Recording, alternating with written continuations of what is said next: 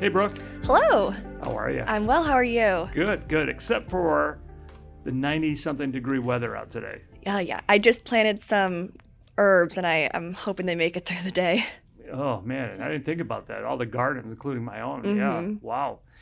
You know, there's something about California. I love California. I just got back from Ventura County, and I'm going to tell you, I'll never move anywhere else because I just love this state. It's the most beautiful place. For those of you who are outside of California, stay where you're at. We don't need any more people here. But um, I'm driving, you know, for, I had court yesterday, so I spent the night in Ventura, uh, driving in the morning, and before I hit the traffic, I was in heaven. And you got these beautiful, majestic mountains, man. And when you're tra- passing from Ventura all the way to L A, even actually, especially when you get into L A County, that drive is, is gorgeous. So I'm like in heaven here. Okay. Coming, you know, yeah, but I have to say this, there's one similarity of California to Chicago. Chicago is known for having about a sliver. If you're looking at a pie, about ten percent of that pie is good weather. The rest of it is gray, cold, rainy, miserable. You know that because your brother's out in the Midwest, uh, Minneapolis. Mm-hmm. You know, so you've been out there and you know what I'm talking about. But I mean, you know, you walk around there and it's always gray and you're just looking for that little sliver of weather. Here in California, we've got beautiful weather, but it gets hot a lot of times. So you either got like this rainy weather, which I know we need and sometimes it's nice, or you got this boiling hot weather. I just could it just stay like a, you know, the springtime. Nice seventy-two. Yeah, yeah. The only place in the world I think that that I'm aware of, of course, I'm not an expert. I haven't been traveling around the world, but in the Caribbean, especially Antigua, where I've gone a couple of times, there's I check it almost all the time. It's a perfect day over there. It's like seventy-eight degrees all the time. We can just open up Schweitzer uh, Caribbean. Oh, I like it. I like it. Hey, clients, come on over, man. We'll, we'll, I won't pay for your travel, but I will give you a free consultation if you come in person to, to see us over there. Anyways, we're going to talk about something serious today, and that is uh, not the Dodgers, not the opening day, because today's opening day, I believe, right? And they're playing away today. Mm-hmm. So our opening day, our real opening day is next week. Okay. Well, there, there's going to be a Mister Dodgers Neighborhood segment coming soon. Yay. Regarding that, and uh, we'll bring you in on that. But we're talking about an appellate court decision that this is the first time I've done this on this podcast. I have not read it. I asked you to read it and tell me about it. I know what the basic uh issue is. I don't even know what the holding was, I don't think. So you're going to really educate me along with everybody else about this. So what's the name of the case? It's, I think, Scheinfeld v. Scheinfeld. So that's, I'm guessing. I don't think there's any odd pronunciation there. We could call it In Remarriage of Scheinfeld. Well, it's interesting because, yes, that is the name of the case, but the person who is appealing is actually husband's attorney. Oop. So... Oop. You know, a little spoiler. Okay. Uh-oh, somebody got in trouble. Mm-hmm. Okay, tell us about it. All right, so the main issue is, as I think you could have guessed, a sanctions issue. So just a little history on this case. Um, there was a D V R O in uh, six... D V R O. I'm sorry, a domestic oh. violence restraining order um, ordered in June twenty seventeen. And as part of that, that which is pretty common, um, the wife is allowed to record any violations of that um, D V R O, which is pretty standard. A few months later, there's also a criminal protective order because husband uh, C P O. Okay, go ahead. We have all the all the acronyms. Um, that also allowed a uh, wife to record any violations. And then later that month, she files for dissolution, as is pretty common. Um, hus- okay, wait, wait, wait, wait, wait. Remember, I'm from the Midwest, okay? I not only talk slowly, but I listen slowly. So so what I have here is we got a divorce, and it, this is a messy one because we have a domestic violence incident that uh, the wife goes in and gets a restraining order mm-hmm. against the husband. Mm-hmm. A permanent one, five years. And simultaneous with that, we've got a criminal case, which we see a lot, right? Mm-hmm. I mean... You know, most of the time, you know, we're representing the victims, but sometimes we even represent the people that are accused, and it completely messes things up for the person that's convicted. Oh, so definitely. this this husband in this case has got a double whammy. He's, okay, he's not doing super well right now. Okay, um, so she files for dissolution um, later that same month as the C P O. In the criminal matter, he's represented by the main lawyer, who we're going to be talking about throughout this podcast, and then he also retains her for the dissolution. Um, that same month, again, September twenty seventeen was a big month for these uh, parties. There's a meeting with wife, husband, and husband's lawyer. Wife is in pro per. Okay. it sounds seems like, a little lopsided to me. Well, and just buckle up. It sounds like this meeting really goes off the rails, um, and she records the meeting because it's a violation of the restraining order, the way that they are speaking, the way husband is speaking. Oh, to my her. God, I got to hear this. But okay. Also, the lawyer is being very um, harsh, I guess, for lack of a better word, saying things like, "If I were him, I would have hit you too." You've um, got to be kidding me. So just very... Wait, wait, wait, wait. Is this a family law attorney or a criminal defense attorney? I did not look her up, but she, um, I mean, she represented him in the criminal matter first. And and so I'll ask you a little bit, a little bit differently. We don't want to call somebody out on this, but maybe not. So anyways, so what are they talking about during the settlement? They must be talking about the family law stuff. It, yes, I think so, because it's already the criminal matter's already been. So, so they're representing. She's representing in some fashion for their family law case. Oh, yes. During a settlement conference. Wife, is it a secret recording?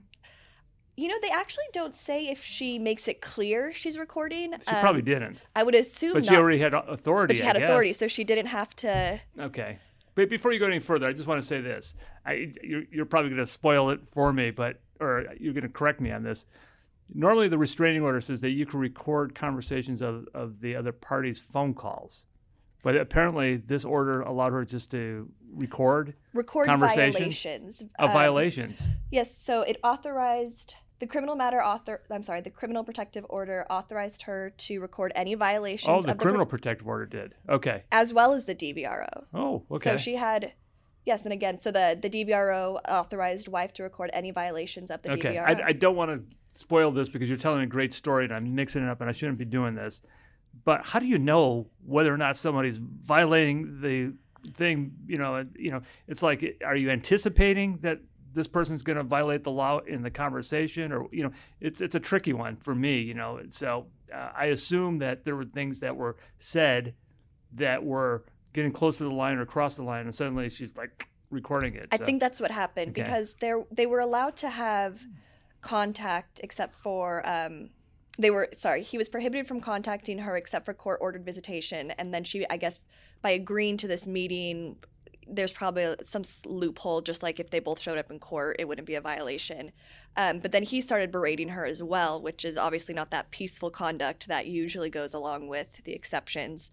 Um, they don't get into it too much. It's probably the most interesting part of the this case, but it's actually not the most um, relevant to our discussion. Unfortunately, I could I feel like I could talk about this all day. Well, go very, ahead, good. This is a so, great case. It's just so interesting that you know an attorney would do that to.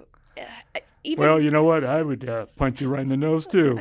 Boy, that's great lawyering, isn't I, it? Can you imagine? I, I know, I know what you're gonna what's gonna happen. He's gonna say, "But this was privileged communications. This was settlement communications, right?"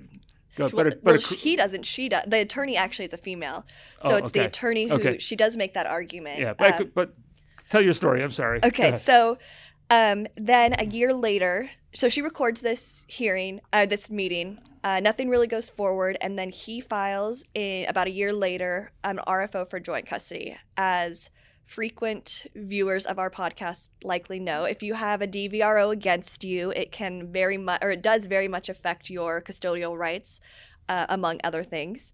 So that's a pretty uh, tall mountain to climb for him to get joint legal and physical custody. Um, He's asking for joint or sole? Joint. Right, okay. Um, in the R F O, he includes ex- excerpts from a seven thirty evaluation that was done on wife in a previous dissolution. I see your face. You're shocked. Well, you would think that people wouldn't do that anymore after the famous case that mm-hmm. came down.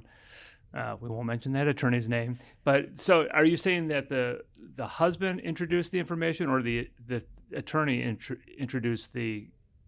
Well, the... They both did. They both did. Okay. They, you know, she signed off on it. Oh, my God. He signed off on it.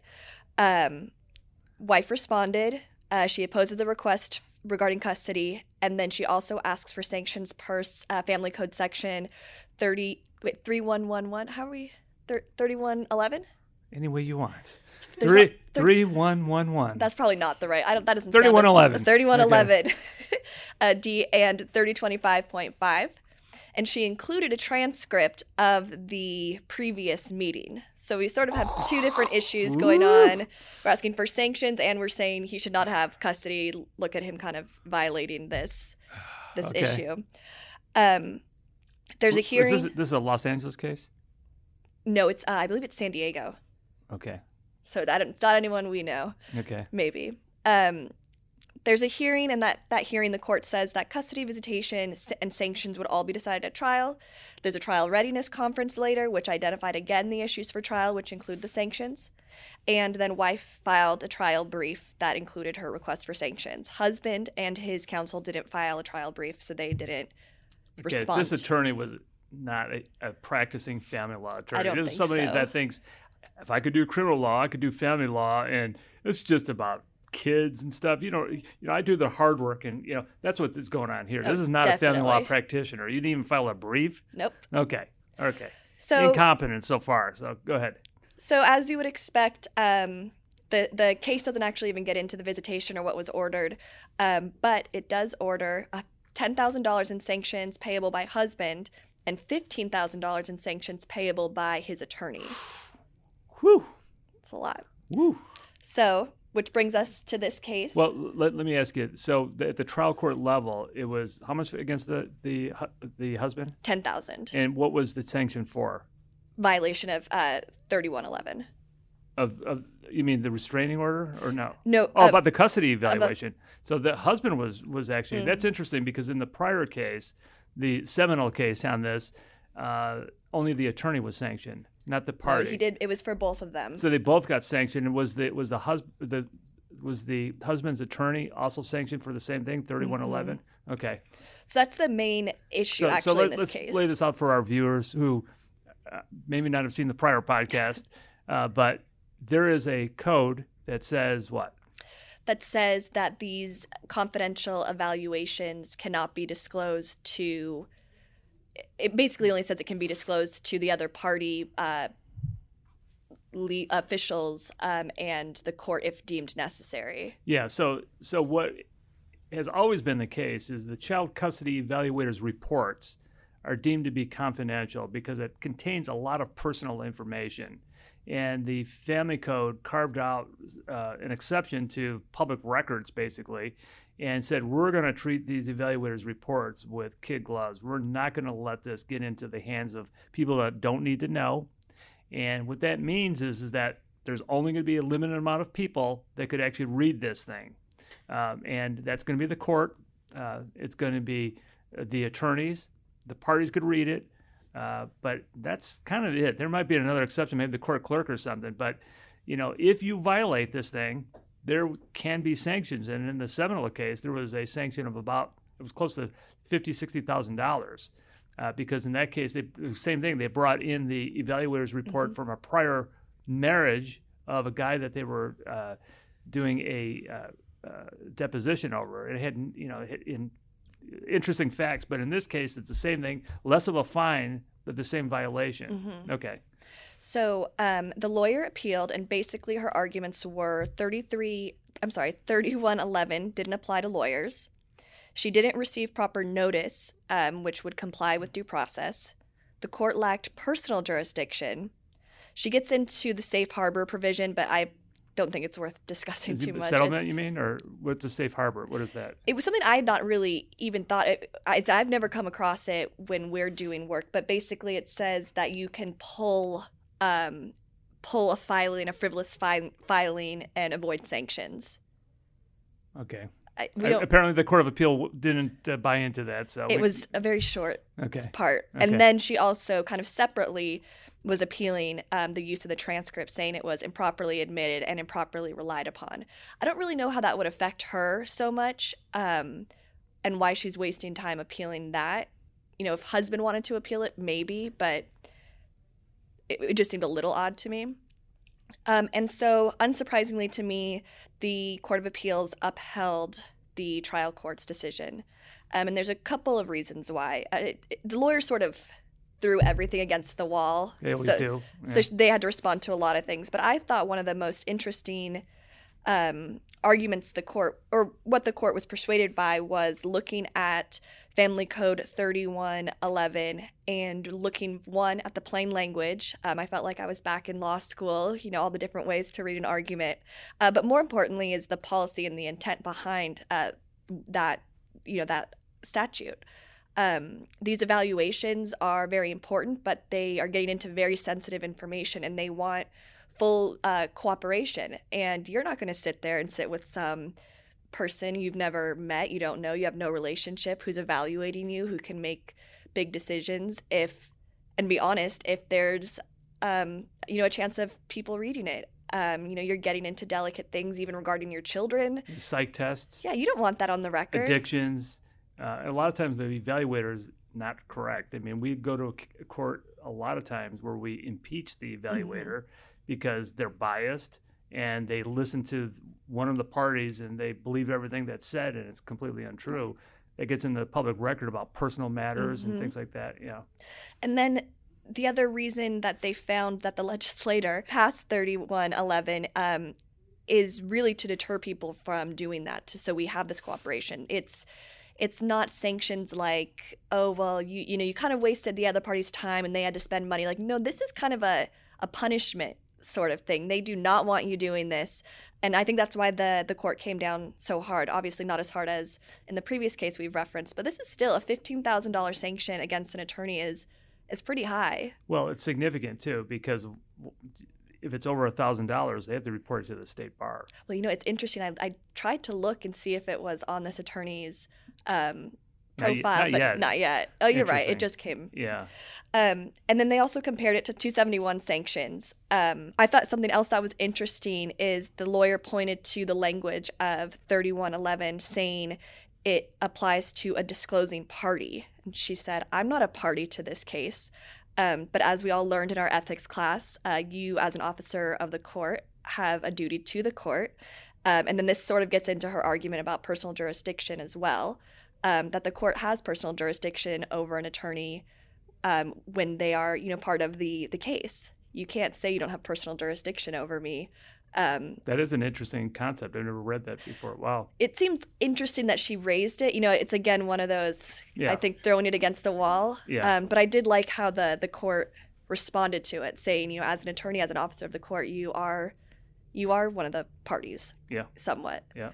Um, the other another argument she made that I thought was interesting was that she didn't have the proper notice, which is an interesting ar- uh, argument because, one, she had the response uh, responsive declaration, which was asking for those sanctions. There was the hearing in which the judge said this is going to be an issue. There was the trial readiness conference, which it was brought up again, and then there was also the trial brief, which again, so where was the lack of notice? She was trying to argue that there needed to be a separate oh, I know that argument. R F O, which yeah. we know is not true. Yeah, there we, used to be a belief out in family law that you had to send out some kind of a formal notice on pleading that we will be seeking sanctions against you and all that. You know, and, and if you didn't do that, then you couldn't ask for sanctions. Well, there's been some appellate court decisions mm-hmm. that have said it doesn't have to be that formal. You yeah. know, in fact, the motion itself is notice, isn't it? Well, and it wasn't even... you know, wife's motion. There's, they said it's enough that she asked for that affirmative relief in her response. So even though that was noticed, it wasn't brought yeah. up in the R F O. It was noticed in the response. Mm. That was, those were the main arguments they were trying to make. Um, and then the court did rule that the recording was admissible, which isn't shocking. I, I don't know why she included that. Like well, I said, but, but I got to tell you though, I, we got a lot to talk about here. Go and conclude, but we got some, some questions to ask about this. Okay. So, I think it was pretty obviously going to be um, it was obviously going to be accepted because they had the authority to record. She, okay, wait, wait, wait, wait. Don't tell me that the attorney didn't say, this can't come in because this was settlement. This was privileged communications. She tried to make the argument, okay. But it's not privileged. Why?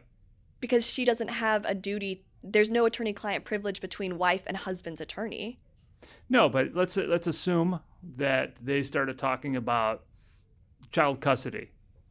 And something was said during that that was, you know, off color or a threat. You know, um, you know what? You don't deserve the damn kids. And you know what? I would have done the same thing. Um, you, you know, there's a circle of, of privilege, right, in that in that communications. So there must be one way to invade that privilege. And it, is it because you're committing a crime or you're doing... I think because it was a violation of the restraining order, which is exactly why she was authorized to make these recordings. My guess is going to say that those weren't privileged communications. That was a violation of a restraining, restraining order. order. Okay, I got it. Now let me ask you this. Why did the, they talk more about what the attorney said? I mean, there, shouldn't she have been like, he, there should have been a sanction of fifty thousand dollars for that. There's nothing in this appellate court decision that talks about, you said that you would punch her in the face too? they they mentioned it, and it almost is like there was a lot to get to. We had so many different things we had to address that this was... I, I wonder, maybe, I don't, you know, certainly I think that the, maybe the, I don't know, certainly, but it seems like the State Bar might be interested in that, you know? Um, it, it and if it's not, then... That's not the way that attorneys should conduct themselves. That's a horrible thing to say to somebody. As an attorney, you're supposed to be professional. Mm-hmm. And she's saying, you know what? You, you deserved it. You know, I would have smacked you the same. I probably would have hit you harder, right? Yeah, good good lawyering, lady. I'm offended by that. You know, and and frankly, you know, I just wish that there was something brought up, you know, on appeal that would have said that the trial court was wrong for not sanctioning further for that. I agree. I, I mean, we have a lot of opposing parties, opposing counsels oh, yeah. who are, you know, difficult, for lack of a better word, and we are always extremely polite. You have to be, um, you know, not only just because of the professionalism, but it's to your client's benefit to have a decent relationship with everyone involved in this litigation. Yeah.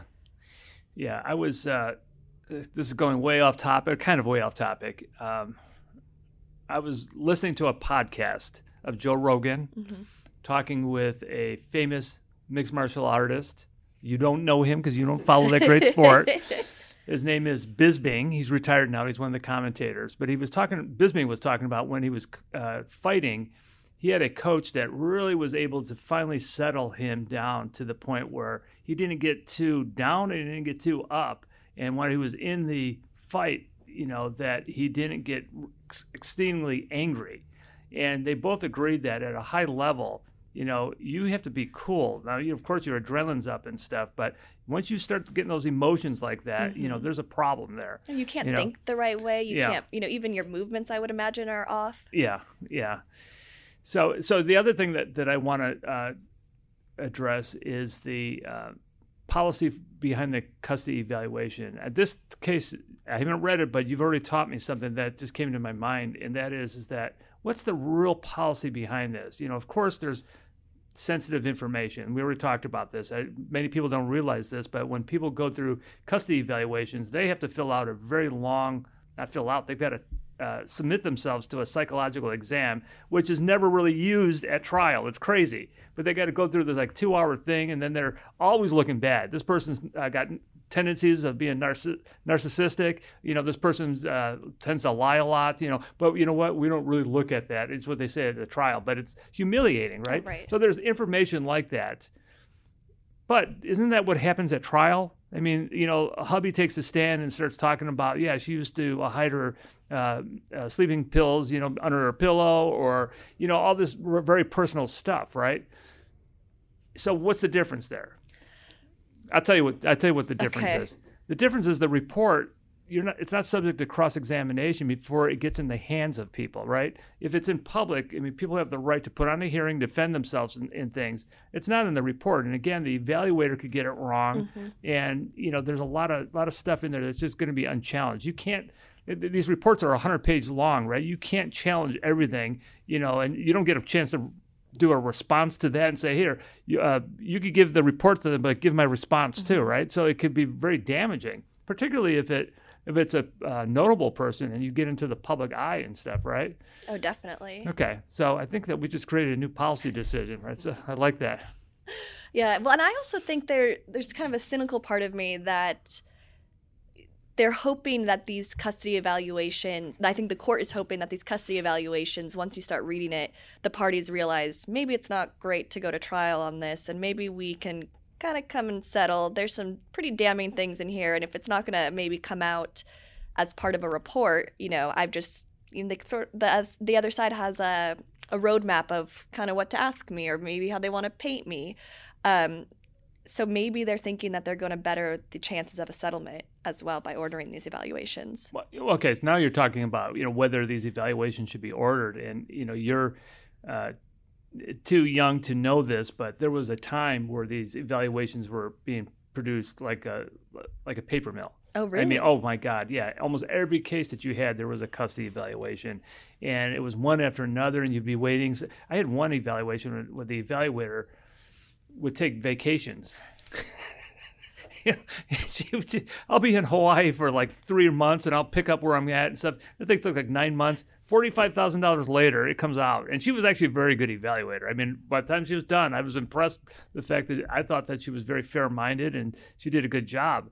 But what really strikes a lot of people, and this is why we're seeing a lot less of them, I think, is because it's kind of the judge abdicating his or her duty to really look at the evidence. Now, I think that the good part of a custody evaluation is the evaluator could dig really deep and could talk to third parties and and really uh, get documents like uh, documents from D C F S. So they could do an investigation. And that's a good thing, you know, that somebody's digging in there really looking at it.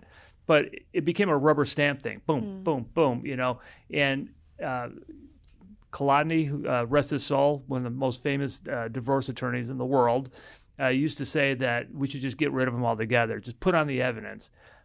I don't know if I agree with that completely, but I think that everybody should know that those reports are not gospel, you know, especially like, you know, we do a lot of uh, move-away cases. And, uh, you know, we challenge the evaluators when they have an obvious bias in stuff, you know, and we've been successful, fortunately, but there are, you know, some people that don't know how to contest that. Mm-hmm. And it's hard. Yeah. And so, you know, the judge rubber stamp it, right? I can so see cool. That. Cool. Well, this was wonderful. You were I'm great. So happy. Well, thank you. I know. I felt like I was back in law school again. I think I said that already. Just going through the you case. You know, it's good. It's nice though reading cases though. You know, it, you're you're right. Is as an attorney, people don't realize this, but you're not looking at the cases as thoroughly as when you were in law school. Yeah. No, you I know. have all my notes. Like this was her, these were her arguments. This was yeah. I, you know, it was we're, nice. We're going to send you back to U S C, and you're going to start teaching this stuff, man. I love it. Good job. Thank you. Thank you.